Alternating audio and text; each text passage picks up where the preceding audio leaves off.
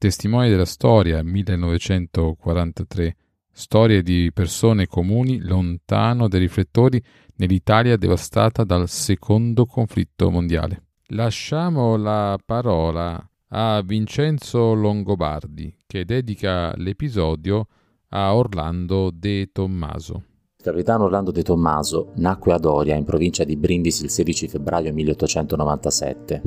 Fu il più piccolo di cinque fratelli di una famiglia onesta e modesta.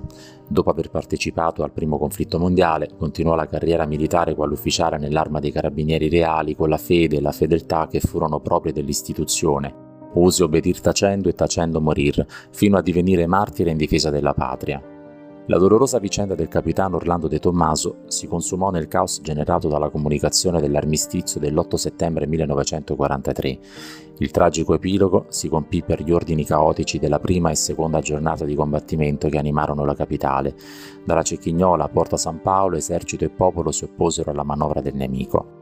Quella sera dell'8 settembre del 1943 alla Legione Allievi Carabinieri giunse l'ordine che la truppa dovesse essere consegnata in caserma. Allora il capitano De Tommaso, riunita la sua compagnia, provvide a disporre l'armamento collettivo e diresse personalmente la distribuzione delle munizioni. In quel clima di calma apparente, verso le 23, si sentì echeggiare la donata. Il comandante generale dell'arma aveva diramato l'ordine per cui un battaglione di allievi carabinieri doveva raggiungere immediatamente l'autostrada di Ostia, ponendosi a disposizione della divisione granatieri di Sardegna, impegnati in un aspro combattimento contro una divisione paracadutista tedesca che tentava di occupare la capitale. Appena giunti nei pressi della Basilica di San Paolo, alla quarta compagnia comandata dal capitano De Tommaso fu dato ordine di appostare spostarsi sull'autostrada per evitare infiltrazioni nemiche.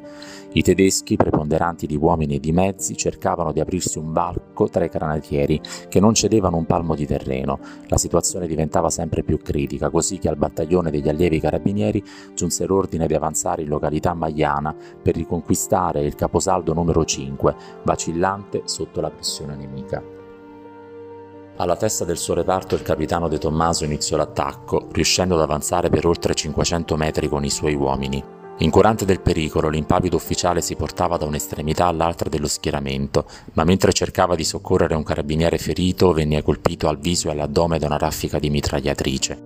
In ginocchio, tenendo con la mano sinistra il carabiniere caduto e con l'altra sollevando in mitra, ebbe ancora la forza di incitare i dipendenti al grido di Viva l'Italia. Il nome del capitano De Tommaso corse di bocca in bocca tra i combattenti. Un fremito pervase tutti i carabinieri che spezzarono la resistenza nemica e riconquistarono il caposaldo. Dopo l'estremo sacrificio, al valoroso capitano dei carabinieri Orlando De Tommaso fu assegnata la medaglia d'oro al valor militare.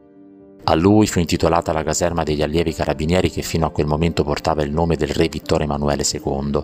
Era un luogo importante per il capitano, il luogo dove con tanta dedizione aveva prestato gli ultimi anni di servizio al fianco di quei giovani per i quali si era mostrato ineccepibile servitore della patria. Testimoni della storia è una iniziativa che vede la partnership di giornidistoria.net e Storia dei Carabinieri il podcast insieme ad alcuni volontari che hanno aderito al progetto.